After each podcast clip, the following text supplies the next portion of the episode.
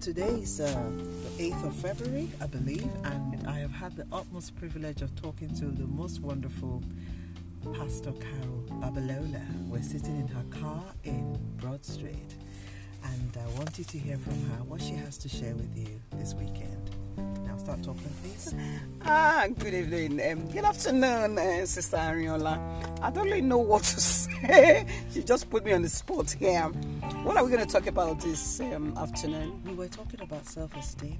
We were looking for opportunities to share tips with people to improve their self esteem. So, if you could just give us five things that we could do to improve our self esteem. Okay. Self esteem is very important. You know, with your self esteem, you'll be able to fulfill your destiny and purpose in life. Without it, you are not, you will not be bold. We need self esteem to be able to be bold to do those things that you want to do. So we need boldness. One, we need Your- boldness. yes, she says your boldness. self esteem will increase your boldness. Okay. It will increase your confidence. Confidence, Then it increases um, your self worth. self worth. yeah your self-worth your ability to get things done Yes. it's yeah then self-esteem as well it makes you to be assertive 35. So, how can we increase our self esteem? So, we now know the benefits of having a good self esteem. How, what can we do to work on our self esteem to push it higher? i think first of all you have to know who you are and believe in yourself Believe in yourself. believe in yourself Right. you work on yourself it could be Yourself. on your appearance it could be, be in your you know education what is it that you are thinking you know you are not too good about yourself there are some things that you have but you're not confident or you're not sure about it Okay. you should you know try and work on yourself And then, so, work on those areas. Try and refine those things that you're a little bit good at, Yeah. but could be better at. Yeah. Okay. So, we need education. we need education need to know who you are. Yes. Be grounded in who you are. Yeah. Um, what else did we say?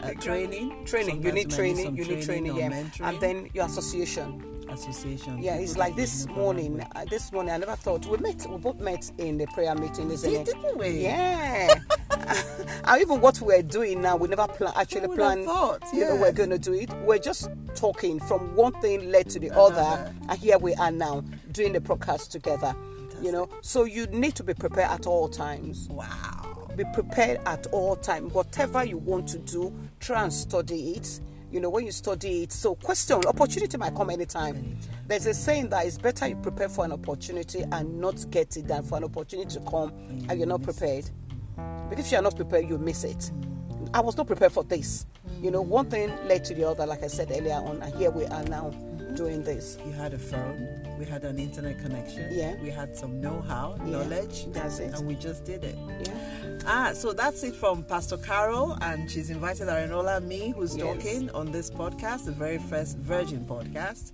And um, thank you, listeners. I would Thank like you you. to look forward to many more, More podcasts. coming, yes. And what are the topics going to be on, Pastor? uh, it's still going to be on the self-esteem Self-esteem. Yeah. I think we need it. Most of us in the body of Christ or people out there, we lack self esteem. Oh, Okay. It could be because of our color, you know, your height, Yeah. your your situation or circumstances that is going on. You know, we're just talking just now that every human being goes through one problem or the other. Yes. So, what can we leave with them? A living thought. What can we direct them to?